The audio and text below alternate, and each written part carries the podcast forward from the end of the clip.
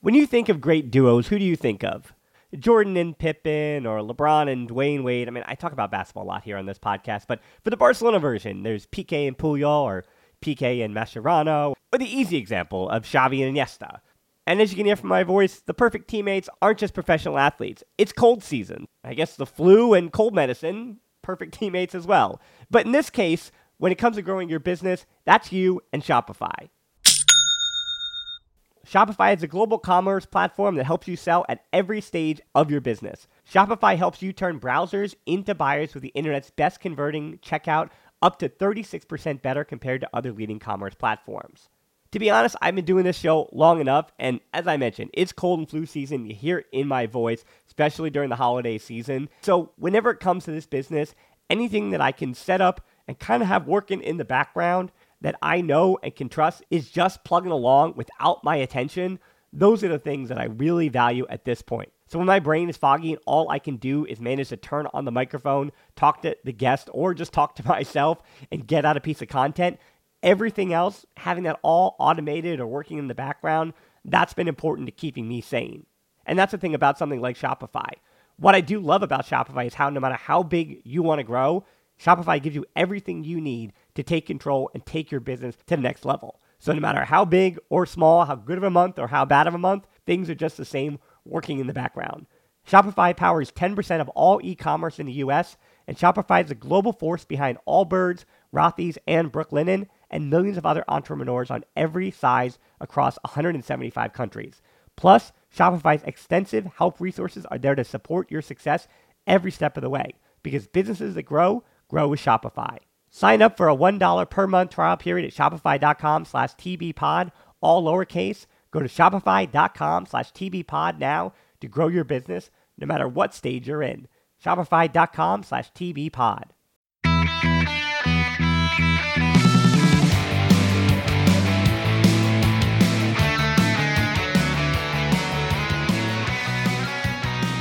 Welcome to episode 297. I know we're on our way to 300 of the Barcelona podcast brought to you by the Blue Wire Podcast Network. I'm Dan Hilton, and he's Levon, aka Barcelev.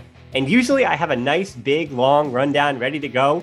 But Levon, today's all about the vibes. Today's all about the good moods.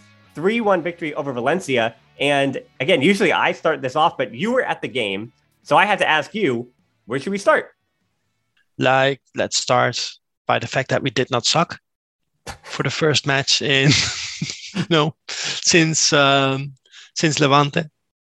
So you know it's the third match this season. I think we already played like well eight matches. It's the third one in which we are not terrible. So I think that was pretty good. Uh, what I think was interesting is that we controlled the match, and even though we did not create a lot of uh, a lot of scoring opportunities, we always gave the impression that we were about to create something. So that's not half bad. And most of the match, we were clearly the better team.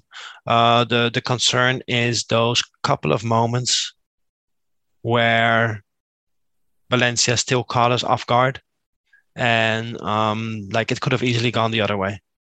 Yeah, I mean, I would say for most of that match that not terrible. I'll actually push that. I'll push that line and say not only was Barca not terrible, but they were actually good. I, I thought they were good for large stretches of that match.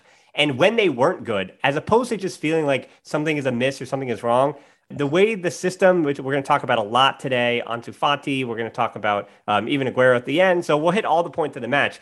But I thought that the times when they were poor yesterday, which was about 12 to 13 minutes of a 90 minutes, I can actually pinpoint why that was. We can actually diagnose and discuss the issues as to why Valencia or how uh, Valencia took back momentum in that match. And it wasn't so much as they were just disor- that being Barca were just disorganized or something was going wrong. So let's start talking, I think, with Ansu Fati because I mean, you know, being there, I think it was different than just watching it from home. You know, I think the things that he does on paper, as we've said about him just being a very, very good player, a winger, I was a bit surprised to see him start. But, you know, seeing the feeling that you kind of got, or and I know it's not a, full crowd at Camp Nou. It was what forty seven thousand yesterday, the the first chance of full capacity. But I, I know that you know in front of the home crowd, I, I think Koeman took the calculation that while Dinamo Kiev on Wednesday feels more must win because of the Champions League situation, and El Clasico is always a game that you know emotionally matters to everybody, and you, you want to get some kind of result there. I think Koeman looked at this Valencia match and said, "Hey, if Ansu Fati is not fit to start all three of them." Then I want to actually start him against Valencia and hope that the team plays well and they create almost some pseudo post international break identity. And that's the team that I can bring to Dinamo Kiev. And that's the team I can bring to Real Madrid, regardless of whether or not Ansu Fati is starting all three of those matches. So I was. You have to set the tone, right? Right. To, I think he chose to set the yeah. tone instead of saying, I need Ansu to start against Dinamo Kiev because it's a more important match. Mm-hmm. I mean, Ansu might start all three, but I'm assuming he doesn't just because of his time off. Um, well, I mean, here's also because that's that's also why he subbed him out after 58 minutes. Yeah, yeah. And I think that was a very conscious decision as well. And I think that he would have subbed him out regardless, whether we were winning, drawing, or or, or losing. So that that is part of not just his Ansu Fati's recovery, because I think he's recovered, uh, but also the fact that we have very uh, three very intense matches within uh, eight days, right? So uh, I think part of the plan was always to to sub him off after uh, after one hour, and then uh, against Kiev, maybe he'll sub him off depending on how the match goes. So if we're up and it looks like we're comfortable, then again he might not play the full 90 minutes in order to make sure that he's ready for for Madrid. Yeah, yep, I agree. So uh, and I think one of the big reasons too with Ansu Fati against Valencia, one of the reasons that I think Barca not only did they go down early, sure that was a bummer, but the reason that that goal happened in 13 minutes is because Ansu Fati is the best player on the field. And I, I don't want to understate it or undersell the fact that Barcelona move the ball so much better when he's there because I, I think the big through line, the big thesis of this is that it, it even doesn't come down to individuals or system, but having Ansu Fati on the, the field means that your left wing and in, in part up top, the center of the field, along with Memphis Depay, is those are dangerous places. Those are dangerous areas that Valencia have got to consider. And that means that Valencia is defending on the back foot and not pressing and going after Barca on the front foot, which means Barcelona is defending on the front foot and not defending on the back foot, with the exception of the, to me, I had the 58th minute until the 73rd minute when Barcelona were defending on the back foot. Other than that, they were defending coming forward, going forward, even playing out of the back. All things worked. And even like some simple nuance too of just having Ansu on the field tactically, what that what that improves and what that changes. It, it makes it there was a there was a sequence I think in the first half where Ter Stegen has the ball, and you can see how much easier it is to build up from the back. And again, that also starts not with Ansu's pressure, but the fact that with Ansu on that left wing, and especially with Dest out on the right wing, pushing high and almost a 4 3 3, really, and then Jordi Alba also being dangerous on that left side. That it was a 4 3 3.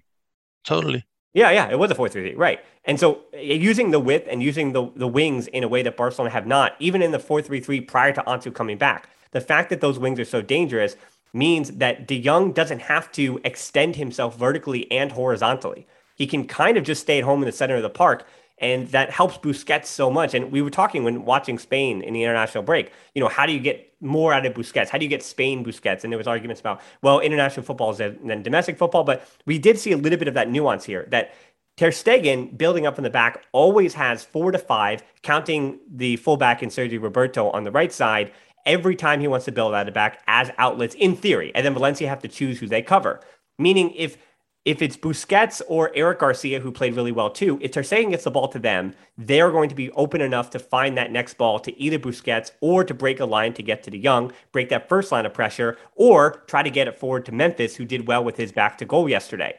And if you get, if that being Ter Stegen, if he gets it through that line, as in Busquets is being man marked, as he usually is in the Liga, that means you you bypass that first line of attack, that first pressure, if you get it to De Jong. And he's close enough to Busquets that even if it's to Busquets, he now has De Jong as a quick outlet. So the spacing of De Jong and Busquets, we were talking about that. If you play a midfielder closer to Busquets, you get more out of him. And then when De Jong did push forward, Sergio Roberto would come over and play as an inverted right back, basically the second midfielder. And that really worked to me. I, you know, I, I yeah yeah, it, it, it made so much sense to me, and you can't do that if Ansu Fati isn't that so isn't so much of a danger up top because Valencia doesn't have to worry about that additional. There is no additional winger in in any kind of situation where Ansu is on the field. Right. Yeah. So uh, a lot of things happen uh, when Ansu is there. First of all, his connection with Memphis is pretty good as well. So they create movement also because they switch. They they can easily switch. Ansu can drop into the center. Uh, Memphis drops back, Ansu goes into that space, vice versa. So that creates a lot of um, movement and dynamism, uh, dynamic uh, situations that Valencia then has to like uh, account for, right? But uh, another difference was that Jordi Alba was back, and he is so hated that he's underrated because we hate him for the things that uh, sometimes uh, he does very poorly, especially because that, that happened on high profile in, in high profile matches uh, that we don't properly rate everything that he does well. So I thought that um, not only did Ansu have a good connection with Memphis, he also had a pretty good understanding with uh, with Jordi Alba because he always like created that space for Jordi Alba to run into as well. And uh, just just the fact that we have somebody on the pitch who everybody knows can score a goal with even half a chance. Because yeah, let's talk about been, goal. Yeah, break, break, that down for me. His two finishes have been they're really good. It's finishes. insane. Yeah, it's insane. And and like he's 18 years old. He's injured for 10 months. And I actually looked it up after the match how many minutes he was back because somebody asked somebody asked me like how many minutes uh, how many goals per minute does he score? He came back from 10 months of injury and he has scored two goals in 94 minutes of playing time. And both of the goals are from outside the box. Like that is just insane. He didn't even play that well yesterday. He had a lot of poor touches he he did not have that many touches to begin with. But the the moment that he gets a whiff of the goal, he is so dangerous. I mean, that right. dude is a killer, man. That that that guy is like he's like our Arya Stark. Yeah, I have a funny Game of Thrones story about that sometime. I never watched it, my wife did, and then I accidentally recorded the the first episode of the final season doing my you know my homework to learn Spanish, and I recorded the first episode of the final season in Spanish, and I spent the uh, most much of that night translating, and I was like, oh, there's something happening with brothers, and there's a there's an assassin somewhere. And she's like, yeah, of course that makes sense. But uh, anyway, it's, it's a funny story for another time. But yes, Ansu Fati is exactly that. He's a killer. I mean, he scored in eight La Liga games as a starter. In all those games, he scored Barcelona's first goal of the game. He seems to be unafraid. And that connection with Memphis is, yeah, they have a, they seem like they have a fine relationship off the field. But I mean, you probably got the same sense in the stadium that with a player like that on the field, again, when you have the best player in a game, you don't feel like you're out of the game. And that's a lot different than Barca without Ansu Fati on the field. And even that penalty that Memphis scores, I mean, that is one of the better penalties I may have ever seen. I mean, the guy has so much power in the lower half of his body. Obviously, his thighs are gigantic. And he had just a little bit of a run up, short run up, and the power he got on that penalty was incredible. I mean, Cillessen, it doesn't matter. You could have put two goalies in there and they wouldn't have had a chance unless they were standing in front of where the ball landed in the back of the net. I mean, unless they were literally standing in front of that spot to try to parry it. And even then, they would. He's probably happy that he didn't. Exactly, because that's yeah, hurt like heck. So, I mean, I think Memphis, as crazy as it is that Memphis is a player with all this swagger, all this confidence, he feels. It seems to me that Memphis actually is a bit more confident to do some of the the little things because he knows that Ansu is there. Even the goal, that little layoff to Ansu Fati, and, a credit to to Sid Lowe over on the uh, the Spanish Football Podcast for basically pointing this out that he he used the hyperbole to discuss how it, it very much looked like a Messi to Suarez.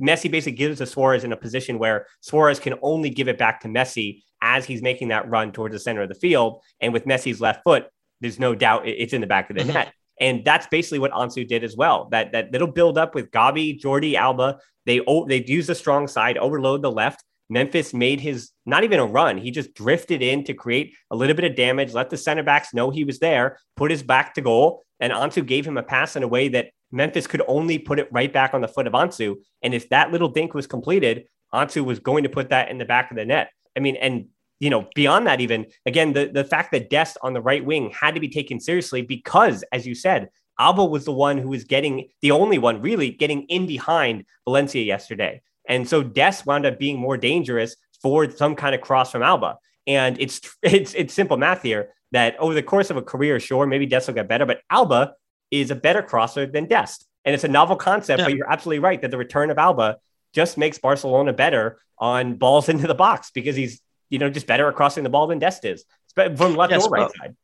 But what Dest does does do, and he he does it a lot better than uh, uh, than we've seen other players do this season, is he keeps the pitch wide because he's still skilled enough that you know you cannot not defend him because yeah he's not gonna like if you do not defend him on that flank he's not gonna put in a killer cross but he's just gonna co- come closer to the goal and he can still create trouble when he gets closer to the goal uh, to the goal because he's so skillful Yeah, I mean, last So- week for the U.S., he scored that. He, he, I mean, yeah, it was. It doesn't matter who was against. Against, I know it was against Concacaf opponent, but I mean, he scored a, a banger midweek. And I again, it, it, I know that the. well, that's the more like a training goal Well, yeah, I know that the I know that the opponent does matter, but he has scored three goals in the last two years. It's not like he's not going to be a danger in front of net, you know. And I mean, he scored two against Dinamo Kiev. So again, I'm not saying that you need him to take over and score against Real Madrid. I'm saying that Dest can be a danger in the box if you don't guard him. I mean, so is Coutinho. When Yunus Musah, I was unfortunate to see the American completely ball watch, and Coutinho was just wide open for that goal. So yes, even if Coutinho, even Coutinho, anyone will will cause some havoc. But um, that, that's because nobody expected Dest to actually get rid of his two or three markers that were that were around him. Mhm. So a lot of credit needs to go to, to Dest as well. But yeah, I thought he was yeah. good. I, I know I, it came out on uh, Twitter something that I, I, like I wouldn't say he would wouldn't play well, but I mean, Levon, you've been hosting now with for me with a few months, and I mean, have I ever not given Dest a compliment when when he deserves it? It's it's, it's like one of my bias shows shows brightest. We're driven by the search for better. But when it comes to hiring, the best way to search for a candidate isn't to search at all. Don't search match with Indeed. Indeed is your matching and hiring platform with over 350 million global monthly visitors, according to Indeed data, and a matching engine that helps you find quality candidates fast. Ditch the busy work. Use Indeed for scheduling, screening, and messaging so you can connect with candidates faster. Leveraging over 140 million qualifications and preferences every day, Indeed's matching engine is constantly learning from your preferences, so the more you use Indeed, the better it gets. Join more than 3.5 million businesses worldwide that use Indeed to hire great talent fast. And listeners of this show will get a $75 sponsored job credit to get your jobs more visibility at Indeed.com slash Blue Wire. Just go to Indeed.com slash Blue Wire right now and support our show by saying that you heard about Indeed on this podcast. That's Indeed.com slash Blue Wire. Terms and conditions apply. Need to hire? You need Indeed. When you think of great duos, who do you think of? Jordan and Pippen or LeBron and Dwyane Wade. I mean, I talk about basketball a lot here on this podcast, but for the Barcelona version, there's Piqué and Puyol or Piqué and Mascherano, or the easy example of Xavi and Iniesta. And as you can hear from my voice, the perfect teammates aren't just professional athletes. It's cold season. I guess the flu and cold medicine, perfect teammates as well. But in this case, when it comes to growing your business, that's you and Shopify. Shopify is a global commerce platform that helps you sell at every stage of your business. Shopify helps you turn browsers into buyers with the internet's best converting checkout up to 36% better compared to other leading commerce platforms. To be honest, I've been doing this show long enough, and as I mentioned, it's cold and flu season. You hear it in my voice, especially during the holiday season. So, whenever it comes to this business, anything that I can set up and kind of have working in the background that I know and can trust is just plugging along without my attention. Those are the things that I really value at this point. So when my brain is foggy and all I can do is manage to turn on the microphone, talk to the guest, or just talk to myself and get out a piece of content, everything else, having that all automated or working in the background, that's been important to keeping me sane. And that's the thing about something like Shopify. What I do love about Shopify is how no matter how big you want to grow, Shopify gives you everything you need to take control and take your business to the next level. So no matter how big or small, how good of a month or how bad of a month, things are just the same working in the background. Shopify powers 10% of all e-commerce in the US, and Shopify is the global force behind Allbirds, Rothy's, and Brooklinen, and millions of other entrepreneurs on every size across 175 countries. Plus, Shopify's extensive help resources are there to support your success every step of the way, because businesses that grow, grow with Shopify. Sign up for a $1 per month trial period at shopify.com slash tbpod, all lowercase. Go to shopify.com slash tbpod now to grow your business no matter what stage you're in. Shopify.com slash tbpod. No, he's been good this season so far. Um, like it actually seems as if he's improving when we compare him to last season, right? Because last season he had a lot of matches in which he was not very good. Now he's already had a couple. He's putting in some some matches where he impresses. So all good there. But I uh, think positioning for him matters though too, because like if he's playing on the right wing, if he's not good, then it, it's very bad because that means Dest did not make any impact on the game if he's bad as a winger. But if mm-hmm. he's playing as a right back, he can still have a fine or passable game because of his defensive duties. And, you know, he's being asked a bit more. And when he does get forward, it's an extra bit of an added bonus. But when he's playing as a winger, I think he either has to be good because of all the things he does or he's going to be bad. And he's actually almost going to be a negative for Barcelona. So the fact that he's been a net positive out on the right wing has been a bright side, especially again yesterday when Dest is good and they have that width. It, the whole team is better. I think so far we've we've usually seen him play well when he either plays uh, as a wingback or yesterday or yesterday as a winger, or funnily enough when he played as a left back. Mm-hmm. Uh, whereas um, at right back, the position that we signed him for, I think he he has rarely impressed in that position. That might become a cause uh, cause for concern at some point, right? Because I don't necessarily think he's good enough to be our winger, a right forward or a winger in the long term. Mm-hmm. Like you know, he's not going to be better than Dembele, or he does not have the potential of Yusuf Demir. He's more of like you know, if you put him there, um, he has certain attributes that will help the team technic- tactically. The way we saw yesterday. However, eventually, where he needs to become good is at the posi- position that we sign him for, right back. I feel like that's uh, I want to call it Junior Firpo syndrome, where Junior Firpo was signed as a left back and was better as a right center back, a left center back, and a right back than he was at left back, which is unfortunate for Junior Firpo. And I, I mean, I get. It Yeah, I also think that you know um, he got so few matches that we don't sure. really, we don't really know how good he would have been. I'm not sure either uh, how how he is doing right now. Have you followed up on Firpo? Well, Leeds is not having a great season, and he is also not having a great season. But that's it, it's more of a team thing than it is an individual player thing. In the way that I don't think, I mean, you could say that up and down Barcelona's lineup that so many players are who are so many people who aren't watching Barcelona will make an indictment of a certain player's season based on not you know not watching the, the, the, team from week to week. And they're going to think that what that the whole team is struggling in some way or that one player is not particularly good eh, for one reason or another. But okay i want to go back to talking about the the defense though and kind of the negative part when things did kind of turn. And i don't want to oversimplify it and say that it was because ansu came off and Coutinho came on and Coutinho was not adding the width that barcelona had so valencia kind of took advantage of that Barca basically, I mean, they became a 5 4 1 or a 3 5 2, whatever you want to say, if you think that Coutinho was actually the other one up top, but he really wasn't because he kept coming back, defending a little bit deeper and passing the ball back. So, I mean, as I said before, we've seen Busquets is better when he can defend on the front foot, step forward to the ball. And then the way that Barca kept turning the ball over in their own half and inviting that Valencia pressure, I mean, it was a tough 15 minutes to watch because I mean, the second they lost width, the second they, or the second that it seemed that they lost width when Ansu Fati came out, whenever that, when that threat went away up top, then Valencia jumped on that opportunity. And listen, under Bordalas, who's a, I mean, a good manager, and under a Valencia team that has shown a lot of fight, a lot of heart, Carlos Soler is one of the best players in the league this year. You knew they were going to be unafraid, but they seem to almost capitalize. They almost seem to say, hey, we know Ansu's going to come out of this game at one point, and now we have the best player on the field. And I felt like that happened with, I mean, I don't know, with Carlos Soler. I mean, he was very, very dangerous the minute Ansu came off the field. And I don't know if those two things are correlated, but it, just from a sense of watching, I mean, was it different in the stadium? I, I know you're a little skeptical of that. That, that ball that uh, when they hit the post, I think that was before Ansu's substitution, wasn't it?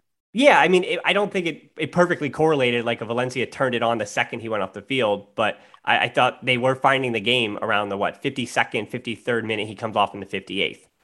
Yeah, I mean, yes and no. I thought uh, when when I saw it when I saw the game live, uh, I thought Coutinho was terrible.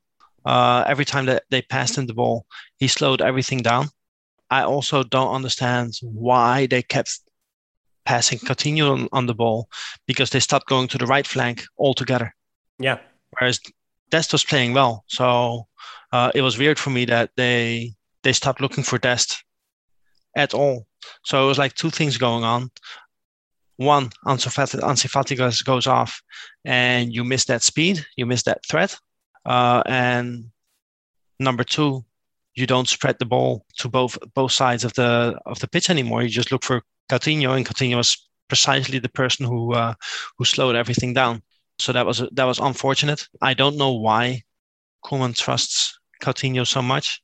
I think it would be more interesting to see Riqui Puig play in that position, more dynamic, more dangerous on the ball. But well, I mean, Pedri's going to be back in a second, and Pedri is much more. I mean, remember he was a left winger at Las Palmas. Pedri's obviously right. the answer to being much more dangerous in that position.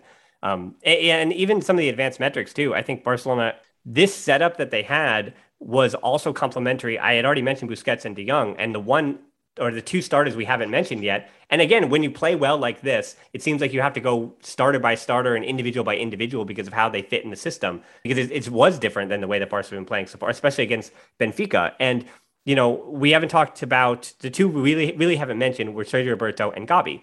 And I, looked and Gavi has the most pressures per 90 of any player for Barcelona, which is unsurprising. And you can chalk that up to a bit of youth, a little bit of exuberance. He does have eight yellow cards in, yeah, or sorry, uh, what was it? Four yellow cards in eight appearances. Yeah, it's yeah, four yellow cards in eight appearances, which is, you know, a lot for a for a 17 year old for a 17 or any player to have. Uh, so clearly that's something. But as I said, I think a lot of his yellow cards come partially from inexperience and exuberance, but he doesn't get away with the same things that Pedri does, where Pedri finds a way to get his body in between the attacker at, or at the ball and the attacker where he doesn't get a yellow for almost the same tackle, where Gavi mm-hmm. winds up not being able to slip his body in. And again, that's something he might learn with time.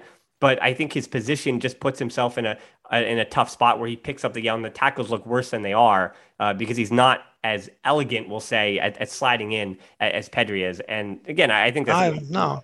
I th- I think he's just simply more aggressive. But uh, what I think is also very interesting is that um, yeah, so he has four yellow cards in eight matches, but he usually gets those yellow cards pretty early in the game. That's the more worrying thing, yeah. Because now you can't take a tactical foul. Now you can't pick up a yellow. Yeah. Right. But after he after he gets that first yellow card, he does not foul anymore. So that actually shows how how, how disciplined he is. That's true. Yeah, he hasn't picked up that second yellow. Yeah, agreed. Not not even just a second yellow. He he doesn't foul anymore, and it's not as if all of a sudden he becomes completely uh, ineffective because he stops fouling, right? Yeah. Well, I mean, why do you why do you think that is? I mean, how is he changing the way? I mean, is it just like is it the same thing with basketball when a guy gets a fifth foul, then you know he stops fouling or he gets conservative with it? I mean, yeah, must be. Yeah, but I don't think he becomes must the worst. He, he, he, he control he controls himself. Yeah, and I don't think he becomes and, the worst player when he does that. I, I, think he still puts himself in the right spots. I don't. I mean, Barcelona are def- weaker defensively when he stops fouling. Yeah, but he's just a, a bit more careful about it. Yeah. So I mean, I really like that he does not shy away from the challenge and that he goes in hard. And I also like that once he picks up that yellow, he does not get a second yellow. So watch me jinx it, and then you know next match he, he gets yeah. sent off. Right. Me and my big mouth, sure. But so far, you know, um, I don't I don't look at this as uh, as the issue that other people might might see it as. Sure. Well, yeah, I mean, yeah, I don't know how I feel about because you're. It's true that I mean the yellow card accumulation in, in theory matters, but Barcelona should have enough midfielders where when a one midfielder misses a match, it doesn't matter, and so it shouldn't. Exactly. It, it shouldn't be a, a talking point at all. And if not, we can always sign Pogba. okay.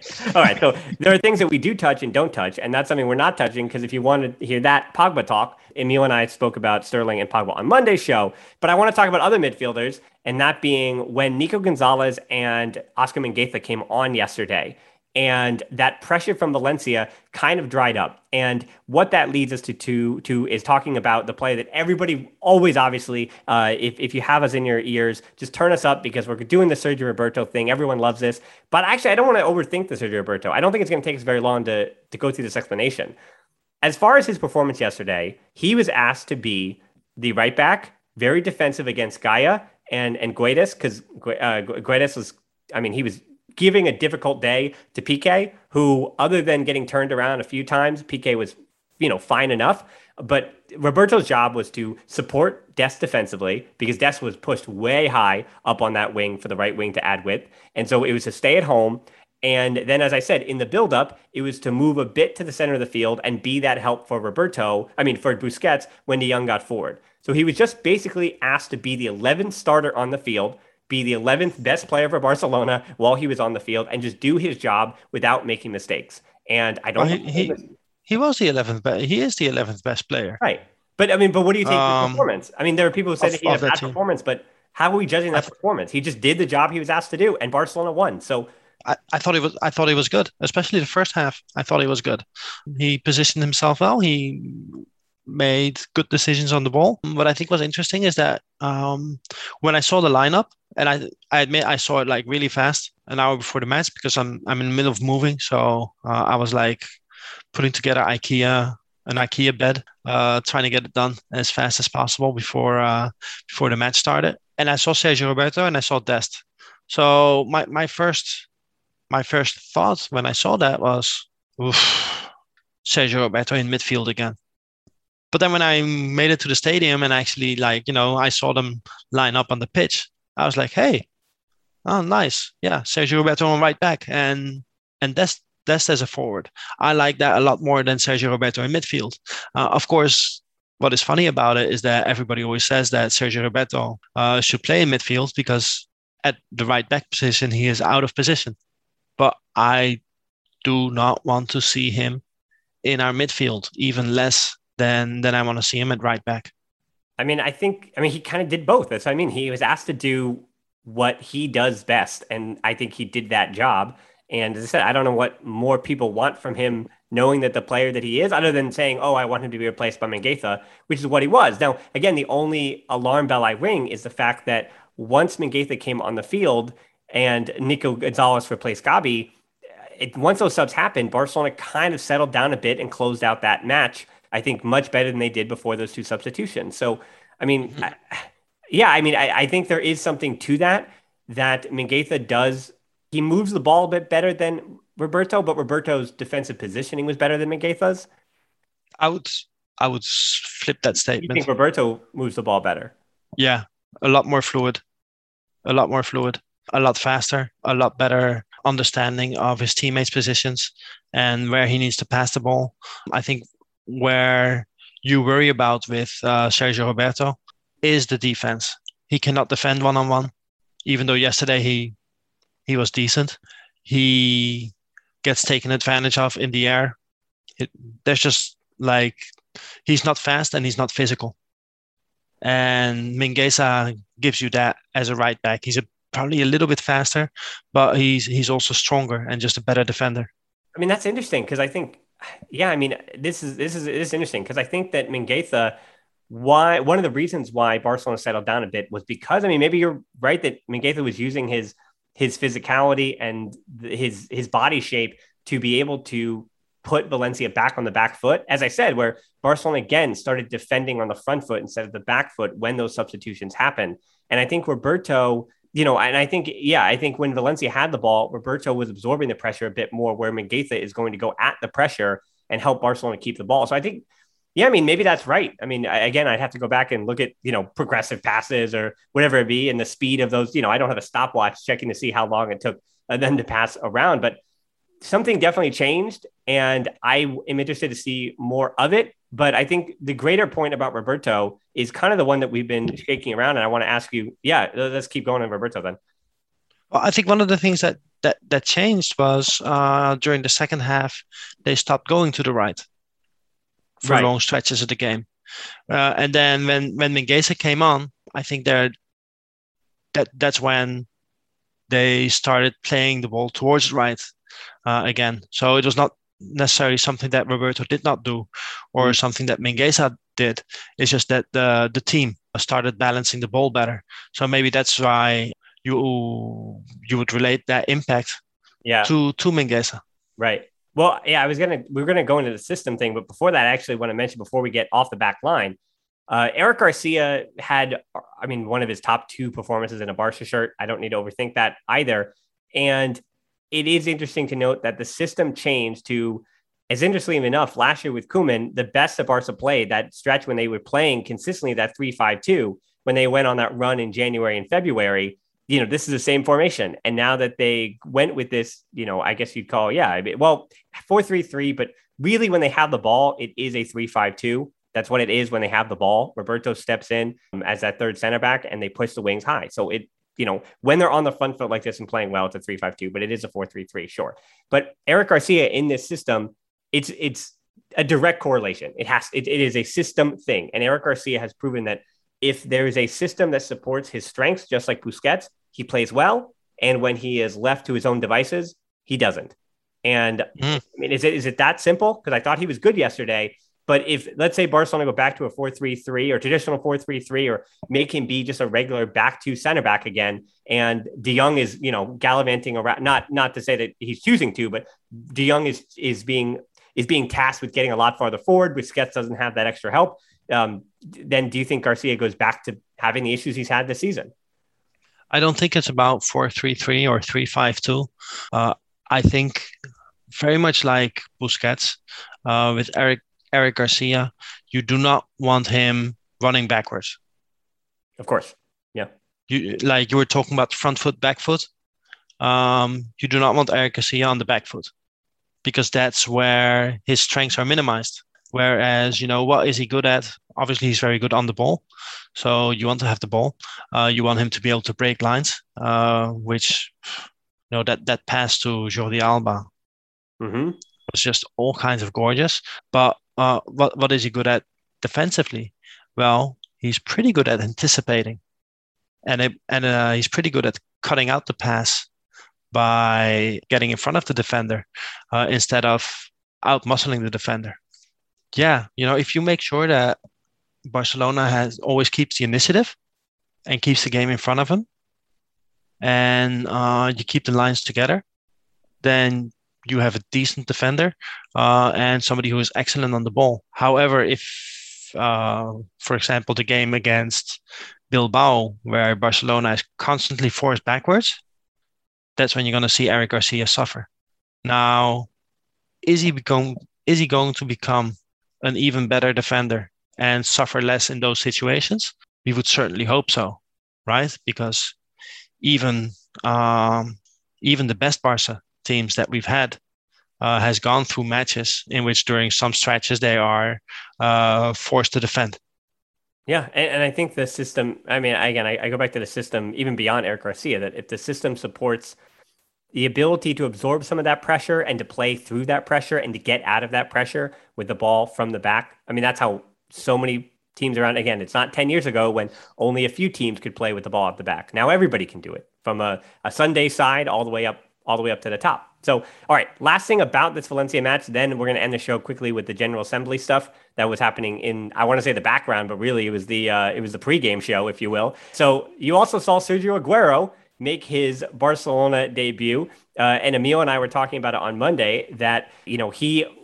I says he almost gets an underrated rap, I, I think, at least on the internet, just because he is one of this, these, these great, great strikers over the last 15 years. But for some reason or another, he's never really had the, the, the type of goals that puts him in that top echelon pantheon that you think about, or for some reason he just winds up not being thought about. But you know, at, at the tender age of what is he, 33 now? I don't know. You were there. I mean, what are people even in the stadium expecting of him? Clearly, he does not have the legs, but I mean, if Sergio Aguero is supposed to be what Luuk De Jong is supposed to be, then Sergio Aguero obviously is a gigantic step up from Luuk De Jong. And is that a simple? let's hope so. right. I mean, Jeez. Um, I don't know. I'm I am very skeptical. Easy, I didn't set you up for an easy Luuk De Jong jab there. I, this is about.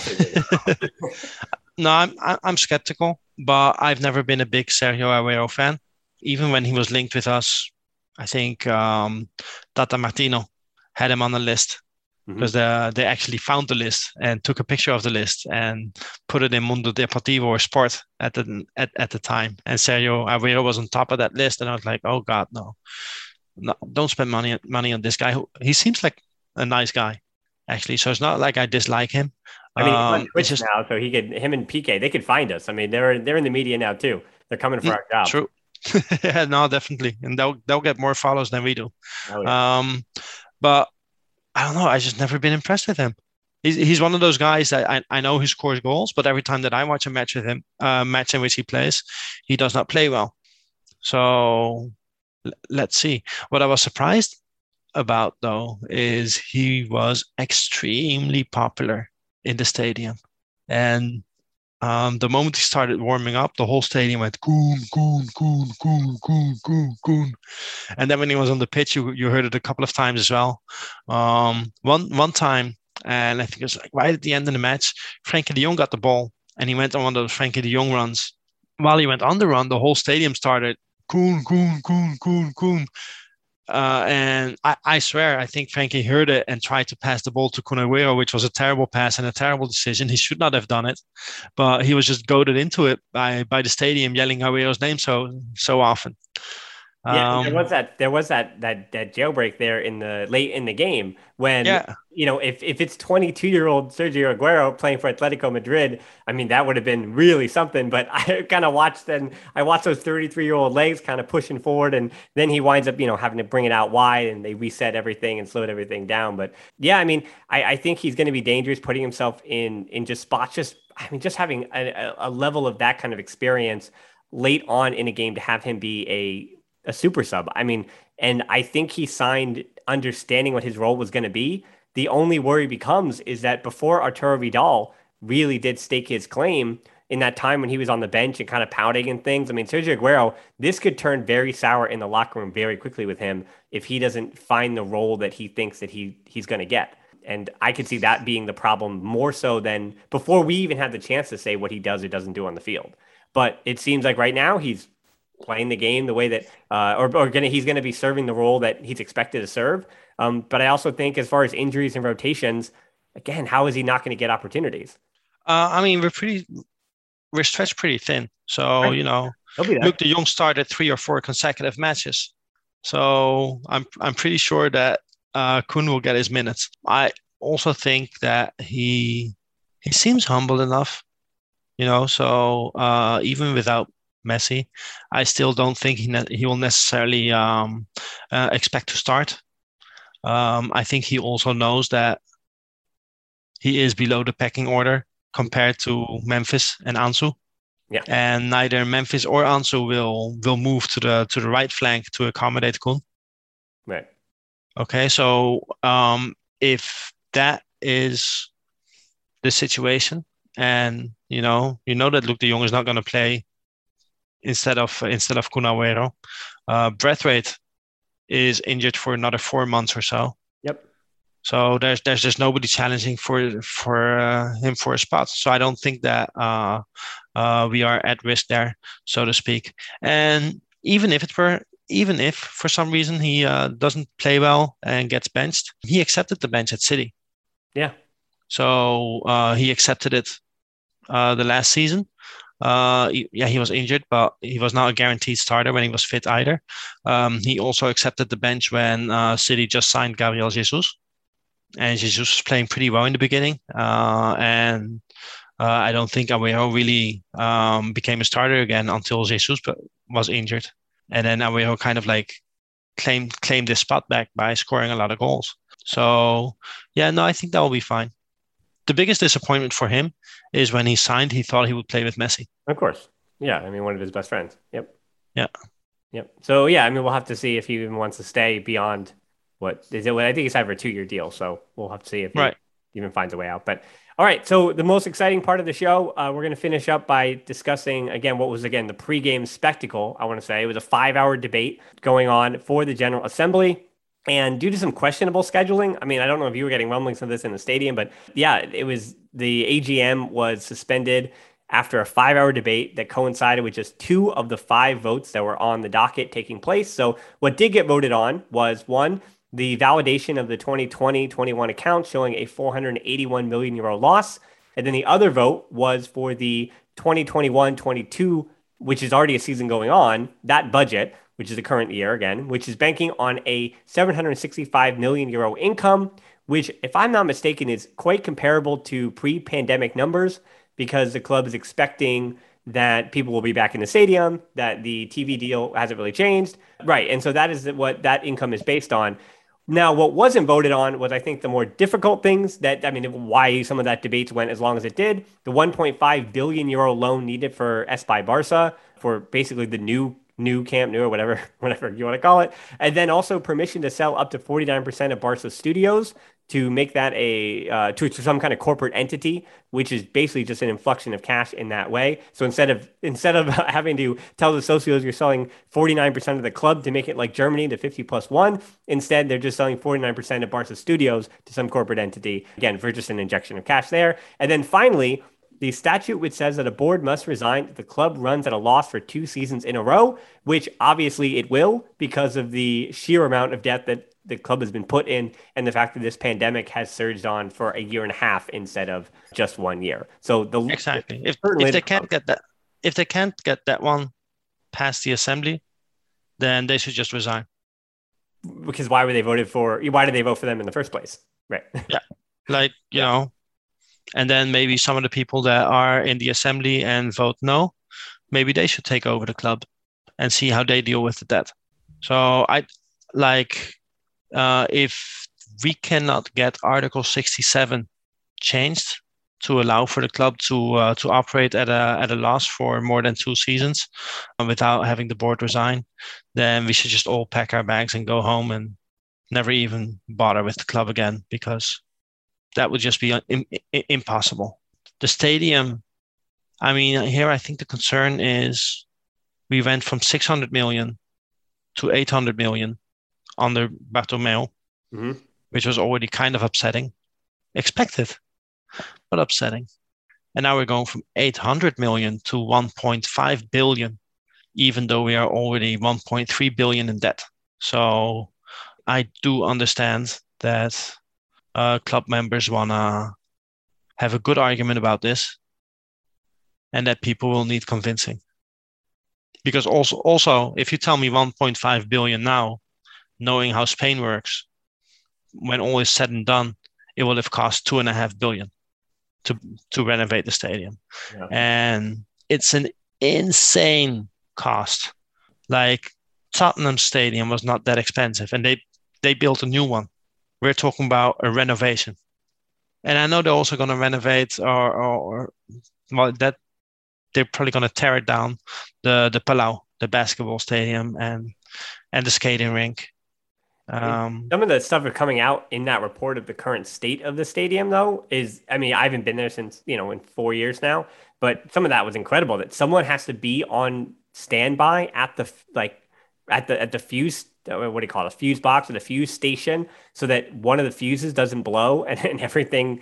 I mean, they had to shut down the kitchens and I mean, just some of the stuff that's coming out about the stadium, it's in a dilapidated state and it needs to be renovated severely. But yeah, I mean, there's there's this this difference where I mean, how nice do you need to make it for people to be in the seats? Like what is necessary and what is not, I think is what is a fair debate right? That there is mm-hmm. a thing in modern football where it's just it's it can be too lavish. It can be too I mean, for so many of the fans, I mean, as long as the team is winning on the field and winning trophies and they can get a nice bite to eat and use the restroom and get into the stadium in in and sit in a comfortable seat, right? Those are kind of like the four or five things.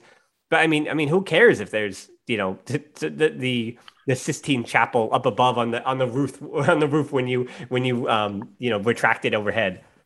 I don't know. I think here part part of the thing that comes in here are all of the tourists that um, uh, go to Barcelona, right? Because it's a very touristic city. So if if you make that that stadium so impressive that people want to come to the stadium, even though we no longer have Messi. Yeah. yeah. Well, I mean, I guess what I'm saying is that you have 100,000 people who can go. If anybody, any tourist that comes, if you if you're one among 100,000 people in a in a soccer or a football stadium, I mean, the stadium's going to be nice enough. I mean, that stadium is going to be great if there's 100,000 people in it. But that's the problem. Like yesterday, we were 47,000. Yeah. You know, and for, for a game where theoretically the whole metropolitan area of Barcelona should have been excited for the possibility to to go to the stadium again. It's unseemly that so, so, so many people in the city and that we cannot fill a stadium. it's absurd. Yeah. I mean, even taking into account that number, the fact that Valencia is the third most popular team in Spain and not that far. Mhm. I mean, you have people who were born and raised in the Valencian community who live in Barcelona. So, I mean, Right. if anything, it's one of the better away matches for Valencia uh, for people to try to get a ticket. I mean, yeah, and seeing the fact that El Clasico isn't completely sold out is worrisome. And I mean, you're there, so you know that it's a combination of a lot of different things of COVID, of of people changing their routines again to go back to the stadium, of people wanting to shell out money to go see the team in the state they're in. There's, I think, there's a lot of factors going into every individual's personal decision whether or not they're going to get their ticket. But a lot of it is even the socios who already own tickets and season tickets and their choice whether or not they're going to the stadium at the moment is obviously, I think, the biggest question. Uh, yeah, I mean, Laporta said that 20% of the socios don't uh, don't go to the games and don't free up the seat either. And when he says don't go to the games, it means that nobody is going to the game on that card. Right. Okay, because uh, any given day you're going to go to the stadium, and maybe uh, 25% of the people that are in the stadium are are there because their uncle gave them the season ticket, or their father gave them the season ticket, or their friend gave them the season ticket. I, I myself only live here for seven years, and in in the three years before I had a season ticket for myself, in those three years that I did not have a season ticket, I think I went to the stadium maybe 10 times on other people's season tickets. Different people who said, Oh, I'm not going here, take mine. Yeah. Because the big story is always that um, there are so many season ticket holders who uh, only have those tickets to make money Right. and sell them. That, that's what everybody always says.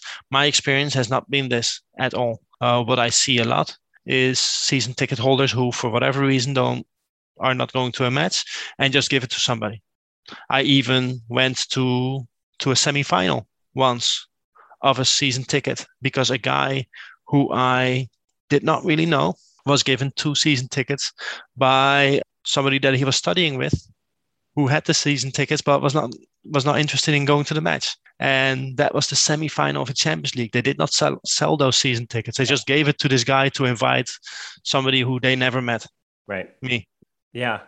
Right. I mean, it comes Um, to asking those individual questions of each individual has their own reasons for what they're going to do with their ticket, on why they might Mhm. not be using their ticket, and uh, yeah, and it's difficult to to get that information if you're the club to to figure out why socios aren't acting in a certain way or why or even tourists why tourists aren't acting in a certain way. And again covid is a big reason why but Right. yeah as i said i mean there are three pieces of business to be voted on. The final piece of news here is that another meeting must be held held in the next 15 days so that those can be voted on. And as you said whether it's the statute 67 or whether it is the the loan and the amount of that loan that's needed for their their project Espai Barca, it's not like they can go back to the drawing board and you know and go back to the architects and the civil engineers and come up with a new you know a new plan to put forward at, at a smaller number. So they're just going to have to keep debating the 1.5 billion euro loan number. Uh, then again, that that permission to sell the 49% of Barca Studios, I think that'll be done uh, in a second. I just think that was still still left on the docket. Other than someone like again me who works for the Twitch channel, I don't know how many you know the the the 30 or 60 of us who are part of that situation. I don't know how many people truly care about the you know the corporate ownership of, of Barca Studios outside of a, Right. a few people. As long as people, Yeah, no, I was I was thinking about you. I was thinking about Diego. yeah, I was like, right. oh, how, how how is that going to affect you guys? Yeah, I just want it to affect me in a positive way. Uh, that's it's, you know, it's as selfishly as it is. That's that's what I'd want. Yeah, I mean, I would just want the continued to you know infrastructure and but if that also means that they're going to continue to you know fight for rights and I mean and I I'd mean- I'd mean even like broadcasting deals and just using that financial metal to continue to enhance the digital product that Barca Studios is trying to put out. So I mean, if they're gonna if you're gonna use that 49% to invest in Barca Studios, I'm, you know, I'm a lot happier. I mean, I'm not going to get into all the the behind the scenes stuff of the Twitch channel, but yeah, I mean, there are places where with with even more financial investment, you know, we know on our side that I mean, we could have a better product with just a little bit more of, you know, of support and that, and that would work great and they're going to continue Yeah. to use that. I would hope for for that infrastructure, or they will use it to pay down debt. One of those two things. I, I, I don't think that they will use it for Barca Studios. The the club needs money so bad that if they sell uh, part of it, they're gonna put that money to plug some holes somewhere. Right? Unfortunately. Including, including Ansu Fati's renewal. So you know what? Hey, if if I'm giving if I'm Yeah. giving up a little extra for Ansu to renew, then that's that's the price of being a culé. That's the price of being a Barca fan. But one of the price of being a Barca fan is that you had to sit through another edition of the Barcelona podcast. And hopefully you enjoyed this one. Again, follow that's Barca Lev on Twitter, and we are on Twitter and Instagram at the Barcelona Pod. You can join our closed Facebook group, just answer the questions, and I let you in, and also just behave, and I keep you in. And then the Patreon, it's how we keep making these shows, and it's also a little bit of uh, our financial support. I'm not willing to give 49% of the podcast to anybody if you come in, but uh, $3 does get you into the uh, listening to these shows without the ad. So it's a little bit of something over there. And then we're on YouTube with the match reviews. And as I had said, I spoke about it. It hasn't affected the audio podcast, but my computer, which I got in June, uh, it did kind of explode in, in a sense. So that is in the shop. And that means that the video portion of our whole infrastructure has been shut down for a few days. But yes, we are on YouTube and I have a lot of great stuff that's cooking and literally getting i'm ready to export. I'm ready to hit uh, control m for those uh, who use keystrokes uh, or shortcuts. So i'm ready to hit export and a bunch of fun stuff. So we're on youtube over at the barcelona podcast. But most importantly thanks so much for listening to the show. Until next time we'll talk to you soon. Forza Barça.